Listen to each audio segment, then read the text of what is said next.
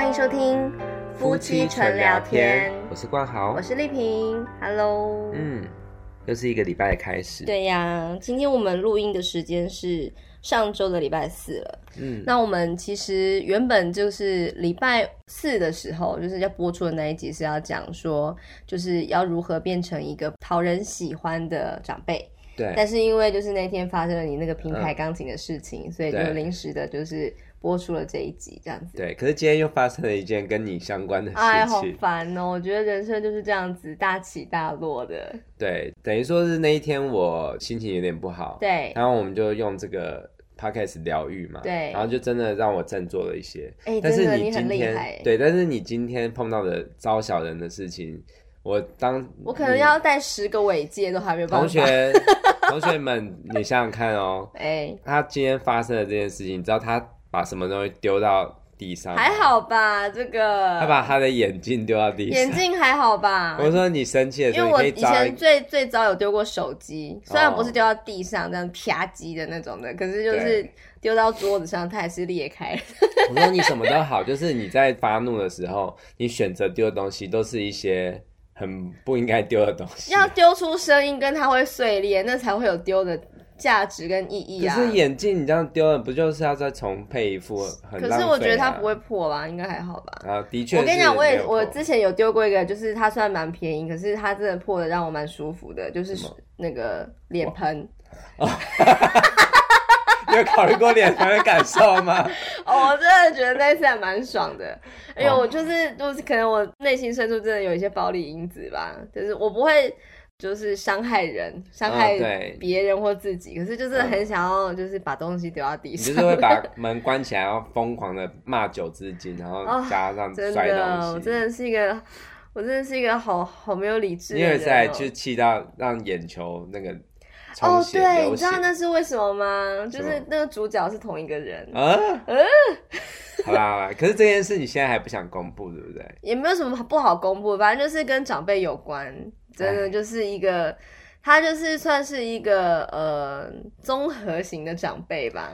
我跟你讲，我们不是讲说五种讨人厌的长辈吗？他不但全部都有，而且他还有。分支很多，枝微末节。对对对对，我们我就是我们在想说，就是讨人厌的长辈有哪些类型，就是从他为雏形那样子。对，然后，但是他其实永远都在改写自己的历史啊，因为他总是会有新招，真的。其实我觉得他，我觉得他应该有一定程度的心理疾病，大概吧。哎、啊，就是因为我觉得不太正常。就是在我现实生活中的朋友一定知道我在说谁啦，那就是我们不熟的听众朋友就先不要管那么多。总之就是会觉得。嗯、呃，人总是会有一些特别在内心深处的一些创伤，或者是一些很很难以过去的坎。那我觉得我大概是花了十年，才从一个非常自卑跟一个很不知所措的、充满内疚感的孩子，就是慢慢长到现在。那我三十八岁，可是我还是会因为这个长辈说的一些话，然后在路边大哭那样子。嗯，哎，我真的不知道我什么时候才能够真正的不在乎哎、欸。其实我是给你一个建议，就是你还记得我们之前有录一集，就是在夫妻吵架的时候，然后我们有一个长辈，他就是嗯会离开现场去化妆，对，对对，然后再来说他要化妆啊，没有，不是说要化妆，我是希望你可以离开现场，就是不要接那个球嘛，对不对？对，那我可不可以不要再把球丢回去给他？因为你知道那个球是怎么样，你知道吗？他丢 他丢回来这个球是超级烫，就是好像是用就是去烘烤过那个几百度坏球。对，那个他不但是有，就是丢的很偏，而且他还就是把全身弄得很烫，那你接着会会被烧伤。对，我就是遍体鳞伤。那我我今天真的是，可是我就不知道啊，就是一个觉得说我我想要积极的处理，但是每次我这样想的时候，我就是对方，你就是一个无法忍过。我是不是太善良？牡羊座，牡羊座太善良了。不是，我说你就是太急了，因为你真的有时候你就是放给他冷。你放给他冷，你如果没有去找他吵，那他可能就是觉得怎么你都不找我，然后你你等于说你就会趋于上风，对不对？嗯。他就会想要跟你吵，那你就不接他电话，或者是很冷淡的处理他，或者是你让他一个人在那边骂，你把电话放在旁边让他讲。嗯。这些我觉得你都可以去试，因为因为你知道他那种就是那种负面能量爆表的那种状态，其实是你你无法一个人控制的。是连就是各种像心理的老师啊或者医生什么的，他们其实是有受过专业训练，但是在听他那样子的状态的时候，都可能会就是会被激怒的。何况所以我所以我这个不专业的人就是很正常会有这种反应吗？对啊，所以我是觉得你就不要接那个球就好了。嗯、对啊，好啊，但你也可以，我之后会，你也可以让你的眼睛可以免于一摔，就是下一个脸盆不会破掉。其实我。我就是没有打算要这么快的把我自己的事情，像你就是可以这么轻易的爬出你所有的心路历程，就是讲那个平台钢琴一样的把我的事情都讲出来。因为我觉得，呃，就是你上周五的那一集，就是铁达尼号的那一集嘛，就是你本来我们你打算要问我一个问题，就是说，哎、嗯，你有没有生命中有什么小二度的的一些。就是难关这样子。对，其实我的难关就是在我的原生家庭嘛。嗯，就是说，即使我现在有了自己的小家庭，但是我觉得原生家庭的破碎跟那个，就是充满了苦难的这个成长历程，真的对我来说是一个非常非常。呃，充满创伤的一个过程，所以我很努力的想要把我现在自己的婚姻啊，或者跟亲子关系，就是就是把它弄得很好。然后我也是不断的在警惕自己，期许自己不要变成一个讨人厌的长辈，就如同我们上周三的那个长辈的类型，就是我尽可能避免成为他们那样子的长辈。但真的还是被那些长辈这样咄咄逼人啊，或者是一些就是情绪勒索啊，或者是那种。就是疯狂的控制啊，那种就是刻意的重伤啊，嗯、不给情面那样子的话语伤害的时候，我真的还是忍不住的难过这样子。所以，对，就是觉得人生真的是非常的难。但、嗯、但我也觉得说还好我，我我个人觉得我算是一个正能量也很强的人。对，而且其实你的原生家庭的破碎，其实让你变得很成熟。对，我就是超级早就长大了。对，我觉得就是就是因为有你这些事情，所以你对于家庭的观念，你就会变得是你希望他更好。对，所以我之前让你生气的，像乱花钱什么事情，对，其实你会用比较正面积极的思考。对，即使我真的非常难过，也对你很失望，可是我还是觉得。应该要有一些就是积极的作为，这样子。对啊，对啊，所以也不是坏事啦。是啦，是啦。那之后我们有空再来好好聊一聊我的事吧。嗯、那今天就是想要先就是讲了那么多奇怪，就 今天想要跟听众朋友分享说我们在 Apple Podcast 上面就是看到了两则的评论，觉得好开心哦，真的。谢谢。对，那一个就是西雅图史嘉丽乔韩森。谁呀、啊？是那个演那个的吗？对啊，就是那个露西的，对不对？还有什么？对，他有演一个身材很好，我忘记。嗯，好，内容很多元，有时候很好笑，害我听到咖啡喷出来，有时候也很有内涵，可以让人深思。我想他应该是一个中文很好的一个好莱坞影星。他的表达很好哎、欸，真的啊，没有，我们知道他是谁了，他就是我们的一个好朋友。对，谢谢。对，那他是一个易开罐。呃，什么是易开罐？就是因为我们不是说我们的粉丝有分罐子跟瓶子嘛，他是一个罐子，然后那个罐子它很容易被我们圈粉，所以他就是说他自己是易开罐，对啊，很，很好开。对，据说他就是每一集都没有错过，然后就是早餐的时候会听这样子，谢谢。对，我们真的也是很，哎，咖啡要喊好哈，就是在一直期许说，就是呃，我们虽然是聊天，可是我们希望可以是聊有东西。嗯对，什么聊有东西，可以聊的有东西。对，但是同时也不要把那些很艰涩，比方说我们讲什么爱之语啊，就是把它讲的很像，就是在介绍一本说书这种感觉，不用，就是就是用一些生活的例子跟我们实际上的生活体验，就是给跟各位听众朋友分享。对，那另外一则就是不知道是谁，我们真的不认识诶，不知道谁。Jeffrey 秋吧，对，听到你们的对话和笑声，整天的心情都会变得很好，感谢你们。我也很感谢，我真的觉得真的有体会到那种有人说的，就是台下只要有一个观众或两个观众 就很开心的那种感觉，就是对，就是、因为觉得我们的存在有价值，对，感激感恩，啊、谢谢你，对，因为老实说，我们在听自己做好的节目的时候，也会被自己的笑声跟对话逗笑。是你的笑声，就好好笑哦。就是不知道大家听完那个铁达尼号那一集有什么样的感觉？我真的超级喜欢那个仙女下凡那一段，我听了五十几次。我真的觉得很意外，你怎么会不知道那个？我不知道，真的不知道。有时候就是不要先知道。好，那我们上周有讲到说讨人厌的长辈嘛？嗯、那我其实我后来在回复就是大家留言的时候，还有想到两种类型，就是控制到底型的，就是不管就是小孩子长到多大，都一定要掌控这个孩子的所有的一切，嗯、找工作啦，找伴侣啦，他要买房子买在哪里啦，怎么装潢啦，就管到底就对了。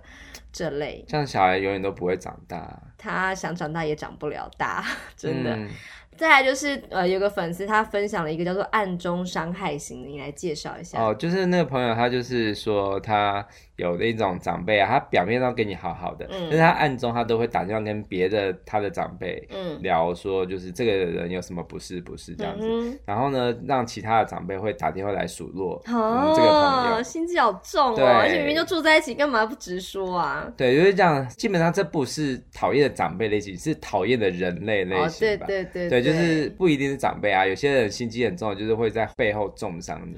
我觉得这种人就是要保持距离。没错，没错，对，真的要小心，真的笑里藏刀。那我们这一集就是播出之后，就是讨人厌长辈这一集播出之后，就是得到了蛮多的回响。然后其中有一个是我之前的的一个补习班的同事，那他的年纪就是比较大一点，嗯、就是大概是五十到六十岁左右吧，嗯、是一个大姐。他就给我们一个留言，嗯、我真的觉得。天呐，这个长辈就是资深的、讨人喜欢的长辈。他说，长辈的必修功课是少给建议，放手让年轻人过自己想过的日子，少依赖，独立自主才能获得尊重，多感谢，少抱怨。年轻人牺牲自己休息的时间陪你吃饭，你却嫌弃餐厅又挑剔口味。最后再来一句：这么贵，不如在家里吃。再有孝心的人也经不起这样的折磨。年轻时也见过不少负面列表的长辈，我心里总想，千万以后不要跟他们一样，五十岁以后时时刻刻警惕当中。他刚刚讲的那个什么这么贵，不如在家里吃，是真的有这样子的例子？有啊，我们身边也有啊，就真的觉得说，那我们就是也是费心找了餐厅，然后后来就是吃了一个，就好像没有很满意，就是说，哎，以后不要吃这种的，这样子，我就觉得有点受伤。嗯、对啊，哎，对，反正。嗯，我觉得怎么说，就是我回到那个话题，就是你可以表达出你希望怎么样，可是就是要更积极面的吧？对，更积极面的啦。对啊，对啊。所以我觉得就是这位王老师他讲的，就是真的是太有道理了。这也是我一直在期许，就是我想要跟我的孩子做好朋友，然后就是放手给他做，给他足够的空间，让他自己去尝试，然后独立自主，这样子我们也才能够有这个自己的空间嘛。毕竟我们也是。孩子终有一天是要放飞的。对，对那讲到喜欢的长辈啊，你有没有想到我们身边有什么你比较喜欢的长辈，是你希望可以以后是效法他的模式？嗯哼，有有一个就是也是一个大姐，我觉得她各方面真的是都是我的理想型，就是哦，以后我想要变成这样子的长辈的妈妈。对，她是一个妈妈这样子，她就是从小在孩子很小的时候就给她非常大的空间。对，你可以相信吗？她完全不盯小孩的功课。嗯，我觉得这很好，真的非常的强哎，就是因为我真的看过很多，就是比方说小孩子刚上小一啊，然后妈妈一定都会非常紧张，说哎怎么办，跟不上别人怎么办？我说这个小孩子他的数学写不好怎么办？这样子，嗯，可是这个大姐她就是。直接就开宗明义跟他孩子讲说：“哎、欸，我数学很烂，你不要来问我，我不会这样子。你有什么问题去问老师这样子。可是他会用一些很有趣的方法，去激励孩子。比方说，小孩子很喜欢打电动，那一般来说就会觉得、嗯、大人就会觉得说，你怎么可以打电动？那是一个会影响课业的事。嗯、可是他就是跟孩子做了一个蛮聪明的等价交换，就是说，就是如果你写写一题数学，你就可以打电动打一分钟。”嗯，他那个小孩就毛起来做作业，然后做那个数学题目。嗯、他现在后来就后来就是表现的也很好，然后也考上不错的大学，现在也工作了。然后最让我感到。钦佩不已的是，他的两个孩子跟这个妈妈的感情非常非常的好。对，而且就是他他们不会一直这样子天天黏在一起。对，就是等于说是小孩，如果常常有时候要一直这样烦妈妈，妈妈也会说：“哎，你不要烦我，我有我自己的工作。”对对对，就是我觉得就是到了一个嗯，其实可以退休的时间年龄，可是你还是有自己的兴趣，然后你有自己的专业。我觉得这个专业是很重要的，是你算是你的人生的重心吧。对，然后你就可以自己钻研那个那个。领域的专业，然后但是孩子他随时可以回来找你，然后你们再相聚的时候是可以维持很融洽的关系。对，这真的是分享彼此的生活。对，这真的是我最期待的一种亲子关系。当朋友。对，真的真的，这是我最喜欢的第一个长辈。嗯，那第二个长辈就是你来介绍。哦，就是我上礼拜四有讲过的那个。中立的江家老宅的那个负责人就是江姐，嗯，对，然后他这个江姐就是我们才认识不到几个月，可是我我就去了一次，嗯，那个江家老宅，嗯，然后我就跟他聊天，然后我们带我们的小朋友去，嗯，我真的觉得他跟小朋友的对话让我就是。我觉得我就是想要成为这样的长辈，因为他他已经五十几岁了，可是你感觉到他完全就是没有任何价值，对，就是一个像朋友、像邻家的大姐姐这样子的人，然后跟小孩是完全没有框架的，就是他会带小孩，就是。就譬如说，小孩想要躺着，然后他就陪他躺着聊天，嗯、对，然后就不会说你怎么坐没坐像什么的。没有，他完全没有这个框架。嗯、然后小孩想要怎么样，他就是会去用他的角度去看，嗯、然后去陪他去，就是想要去问他问题，而不是说一直叫导正他或什么。他是直接会很好奇他的生活。然后许恩他其实一直以来都不是说很。会对陌生人敞开心胸的。哦，对，他是比较怕生的一点，对。但是他完全就是爱上了这个江姐，然后他就是后来就是他也，呃，因为许愿他很不喜欢拍照，可是他最后就是很主动的愿意想跟他拍照，对，真的很奇怪。我觉得我最佩服他的就是说，因为这个江姐她心中就是有一个小孩，嗯，对，然后他那个时候他在想要就是改造这个老屋的时候，全部的人都。都是不相信他会成功的，嗯，就是他的有一个侄女就说，那你就去做啊，嗯，我觉得你想要去做你就去做，对，然后那个他这个侄女也很妙，他那个侄女是一个就是从小就很特别的一个艺术家，嗯，就是譬如说在班上老师出那个画画作业，嗯，然后呢全就是譬如说要大家画。我的家好了，嗯、全部人都乖乖的画我的家，就是他怎么样都不画，哦、他就是空白。他有自己的想法。对，老师就说，你为什么不画？他就说，为什么你叫我画家，我就要画家？我可我不能画我喜欢的吗？然后呢，老师说什么？老师当然在这个体制下，当然会觉得这个小孩很难搞。对对，但是这样子的人，他以后长大，他才会真的忠于自己，他做。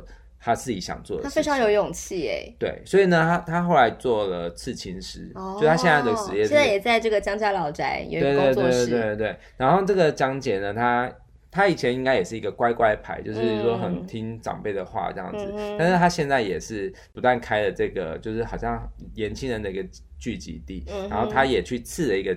刺青在手背上，然后他刺了一个斑马，然后我们就问他说：“为什么你要刺斑马？”他就说他很喜欢斑马，就是说，呃，就是斑马是一个他不会去打扰别人，可是他会默默的在，他是比较独立生存的一种动物，他就是喜欢静静的在旁边吃草，他不会想去打扰别人，对，就是跟他的心境很像，嗯。对。然后他以前看到他的这个子女的种种的作为，嗯。他都会觉得。这样子的小孩会有点辛苦吧？嗯、对，但是他不敢去做，就等于说他不敢去把他自己心中那个小孩唤醒来。哦，对他，他只能就是默默的就看着这个。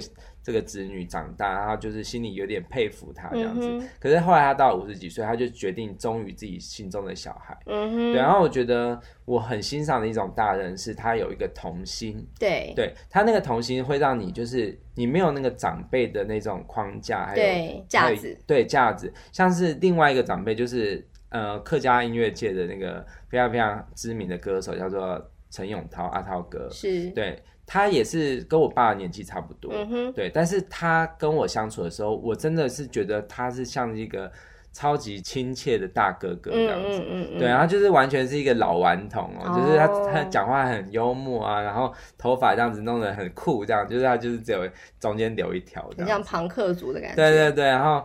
他，我觉得他，我最佩服他的就是他有一个儿子嘛，嗯、然后他儿子他在十八岁的时候，嗯、他就找他儿子来喝酒，他就说：“来，现在呢，我们我们这个仪式就是你已经成年了，所以呢，嗯、接下来你不能叫我爸爸了，哦、你就是直接称我名字，然后我们就是朋友关系了。哦、但是也也意味着你的事你要自己负责，就是他就必须自己为自己的人生负责，他要自己工作，然后找地方住。”对，嗯、就是他们就是朋友关系，很好，对真的很好。对，因为有时候我觉得说为孩子准备太多未必是好事哎。对，嗯、真的。所以这两个人，这两长辈，我都是觉得他们既是长辈又是朋友，亦师亦友。对对对，但是我但是因为我喜欢他们，所以说我也很尊敬他们。对对，就是等于说是长辈不需要用倚老卖老的方式呈现出让大家尊敬他，因为如果他自己活出了他很成功的样子，嗯、我们自然会想要效法他，对对，然后自然我们会听进他讲的话。对对对，而且他们也愿意听我们说话，这个好重要。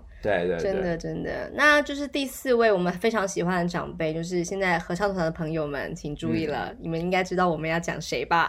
对，就是朱大哥。对，就是朱元雷朱大哥，算是合唱界、阿卡界的一个元老级的一个非常重量级的老师。哦、嗯，我一想到他，我就觉得起鸡皮疙瘩。对啊，就是很非常幸运，就是我们在世新合唱团的时候，就是能够让他代唱这样子，嗯、就是嗯，这是非常快乐的一段日子哎。对，他的代唱风格是非常非常的温暖，然后很就是挖心掏肺的在，用生命在指挥，而且他是会关心每个人的，即使说他只是一个指导老师。但是其实他会观察每个人的心理状态，对对对，对，然后他甚至会有时候会跟我们说，哎，有一个小马，就是我们合唱团就是学弟叫小马，学弟学妹叫小马，嗯、然后学姐学长叫老马，我们是这样互称的。是，他说有一个小马，就是感觉就是心情有点不好，或者是有一点点游离，哦、对。然后就是请我们多关心他啊，真的，因为我自己在大大学四年级的时候也是有就是闹过别扭，然后有短暂离团过一个学期，然后但是我其实还是很不舍这个团体，就是其实很还是蛮想回去的。可是那时候我就是嗯、呃，就写了一篇文章，那时候我还有在就是报社有投稿这样子，然后刚好有一篇文章就是被刊登在。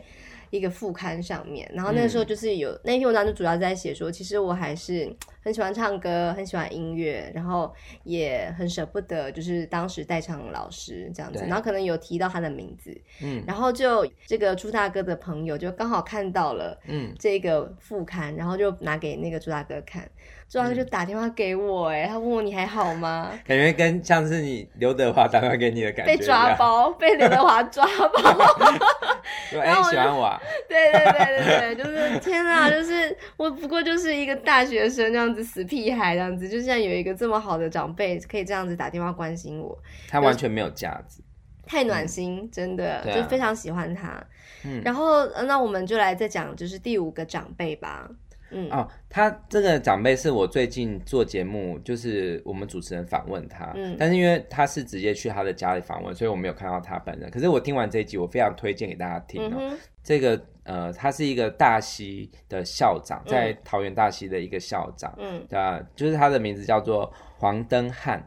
黄登汉校长，oh, uh. 对，然后这个校长他其实，在亲子教养界很有名，嗯、就是很像公视啊或者什么一些节目，都是会找他上节目。嗯哼，对，然后他的教养的态度是非常，我们非常非常佩服，嗯、就是他的管教方式是，就像你刚刚说的，就是譬如说他是校长嘛，嗯、然后他的小孩就是呃在学校学的课本上面不会的东西，他回来要问爸爸，然后他他就会说，这个是你老师要教你的，所以你。我是校长嘛，嗯，我应该是会这些东西，但是你别的同学的爸爸不见得会啊，那他们要怎么办？嗯，所以请你去问。你的老师这样子，嗯、但是他是说，如果你有超越课本以外的知识不会，嗯、那我会，我们我们可以一起来翻百科全书，我们一起来探索。哦，对，好特别哦。对，就是他完全不会担心孩子在课业上可能遇到了阻碍，或者是因此成绩不好，他完全不担心。因为他说他的小孩就是在学校学，然后之后可能到安亲班，嗯、然后之后回到家，嗯、他就觉得如果是连到回到家还要再盯功课的话，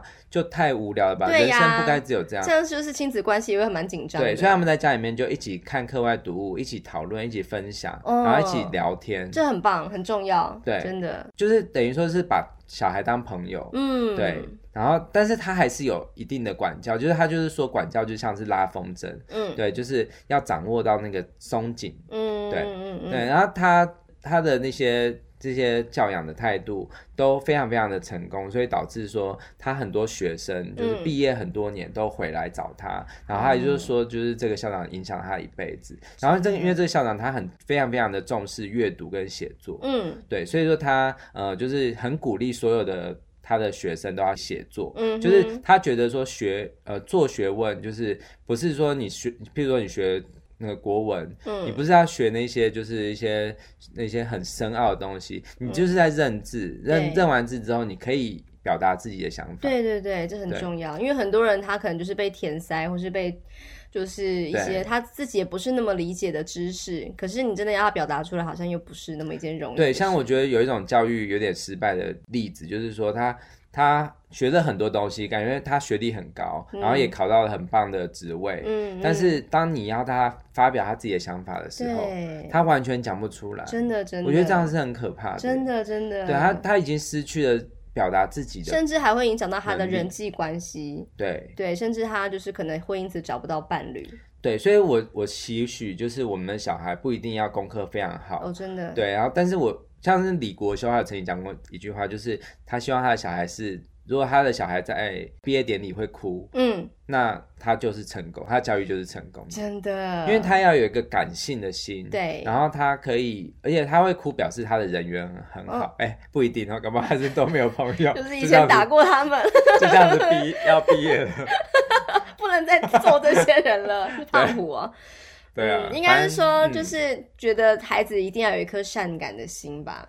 对，对，就是他有一颗柔软善感的心，然后就是一定跟他的朋友们都处的不错，这样子。对，对啊。说到这个，我也想到说，就是我们对孩子的期许。其实我也不知道，我以后小孩子就是上小学之后，会不会也跟其他的小一妈妈、小二妈妈一样紧张？就是怎么办呢？他已经不写功课，怎么办？他已经不好好的整理书包什么的。但是我觉得，长远的人生来看，我希望他一定要有几样特质，是我觉得一定要必备的。嗯。第一个就是幽默感，对对，这个幽默感不是只说就是讲话引人哈哈大笑那种幽默感，那当然也有啦，就是有像我们就是讲话有趣，对，讲话要有趣嘛，那可是你一定要有料才能够逗人笑，这是一个能力。可是我觉得就是一个更重要的幽默感，就是当你遇到了人生的挫败的时候，嗯，你要如何就是对他一笑置之，然后再重新给予自己新的能量，然后去面对这些生活的挫折，这个幽默感我觉得是人生一定要有的能力。对，嗯，真的，我真的觉得就是这种幽默感啊，是 它就是应该算是一种很正向的力量。对对，因为如果说你有了这个幽默感，你之后你遇到什么事情，你都可以迎刃而解，甚至是你可以想尽办法去去突破自我。所以我相信你应该也可以对于今天的事释怀啊，真的希望可以，因为我相信就是如同陈永仪老师说的，嗯、情绪不持久，没有永远的快乐，也没有永远的悲伤。对，你就是。静静的感受它，然后让它流过去，像流水一样。它流过去的时候可能会很痛，可是它终究会流过去，是啊，然后流流向一个宽阔的大海。真的，真的。那除了这个有幽默感之外，就是我觉得还有一个能力是很重要，就是表达能力。嗯，就是包含说话能力，还有写东西的能力。我觉得这都是非常重要的。但是其实像坊间有一些书，就是说，呃，你是一个内向的人吗？内向也是有很很棒的能力。嗯哼，对，其实。我相信也不是说每个小孩都会是走很能言善道的类型，嗯、也是有一些天生就很害羞的。对对，但是天生很害羞，他可能不一定是要用说话的方式表达自己，嗯、他可以用写的，嗯、或者是用创作的，或画画，或者是用各种各种的形式。总之，他不要只是闷着。对对对，他可以去用他自己的方法跟世界沟通，还有表达自己。对对，对，很重要，真的。我觉得如果你能够知道如何表达自己，嗯、那你就可以有机会跟别人沟通。通，然后你遇到困难的时候，你有这个幽默感，那相我觉得相信就是遇到什么事情，不管是在课业或是工作、人际方面遇到什么事情，应该都是有机会可以度过的。对对对，嗯，就是我们、嗯、我自己对小孩子的个人期许，这样。那就是我们想这么多啊，就在想说，那具体的做法要如何变成一个讨人喜欢的长辈？我们这边列了几个，嗯，第一个就是我觉得一定要有自己的社交圈、生活圈，对，真的就是你的这边讲的是说，呃，跟你年龄相仿，然后就是兴趣相投的一些好伙伴们，嗯、对，嗯嗯嗯。那第二个就是要有一个自己能够玩一辈子的兴趣。嗯，比方说像你就有啊，你就是可以对玩音乐，就是不只是那种钢琴嘛，就是可以跟各式各样的乐手啊、艺术家有很好的沟通连接。对，而且是我真的是觉得我是，如果我没有工作的话，我会一整天待在家里面，我都不会无聊。你就是一个巨蟹座嘛，就是超宅的。对，我超喜欢在家里面静静那是要等你退休之后喽。那我觉得说就是，嗯、而且我觉得现在。的大家的年龄都越来越，这整个社会的那个年龄都越来越高了。嗯，就是我觉得也不用急着退休，就是不用。但是我指的说，不是说你还要工作到，就是把自己劳动到非常非常的老或者是累这样子。嗯，但是我觉得说，你可以有一个算是轻松的工作，但是你生活有个重心。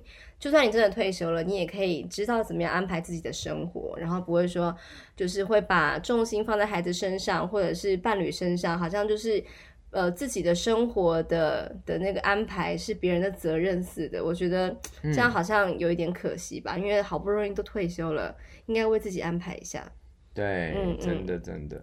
然后还有另外一个就是，嗯、呃，要试着跟小孩子做好朋友。嗯，对，因为你要相信他是一个独立的个体，嗯，而不是你的附属品。对，对真的，这是一再我们都是希望可以强调的，就是从大自然的很多很多的。奥秘啊，或什么的都可以。奥秘 怎么了？都可以看，都可以去去看出这一个道理啊，就是很多很多树，它长大，然后那样分枝、开枝散叶，嗯、其实他们就是各自要去独立去发展他们的那一片天。嗯、对，就是我们不需要一定要一直这样拉着它，然后让它晒不到阳光，嗯、然后让它慢慢枯死。真的，真的。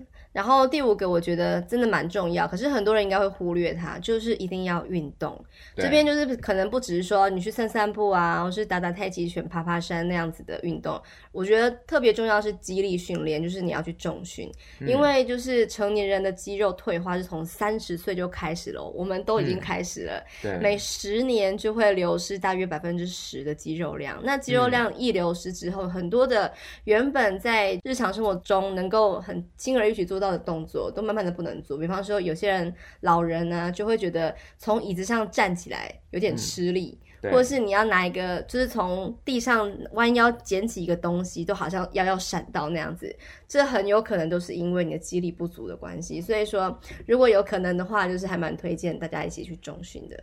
对对对，嗯、特别是呃，你由你来讲特别有说服力。对啊，但我下次想要开一个一集，就是好好来谈你这个心得。好啊，你一路这样子健身，真的，老实说，我就是也真的是，在我为什么会加入现在这个健身教室，其实也是因为我在那个健身教室里面看到了一个阿嬷，她大概六十岁左右，然后她那一天就是那个影片里面，就是她硬举成功，就是拉起了一百零五公斤吧。然后我整个被他吓到，嗯、想说也太强。然后后来才知道，原来那个人就是教练的妈妈，嗯、就是妈妈她就是可以跟着教练这样子，就是把自己练壮，然后感觉就是一个，我觉得他一定会能够很妥善的处理自己的生活，因为我我想要有自己可以自主活动的能力，嗯、我要出国啊，或者我要去爬山啊，我可以自己生活，也不用太劳烦自己的孩子。对。对，真的，嗯。嗯，好，这个我会。努力的，对，真的，因为就是肌肉真的蛮蛮容易流失的。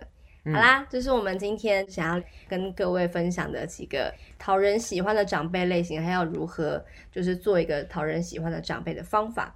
嗯，嗯对，嗯，好，那我们明天我们要谈什么？先预告一下。嗯，我也不知道哎、欸。我们我们既然讲到小孩啦，那我们就开始来谈一些小孩的话题吧。好啊，好啊。就我们的小孩。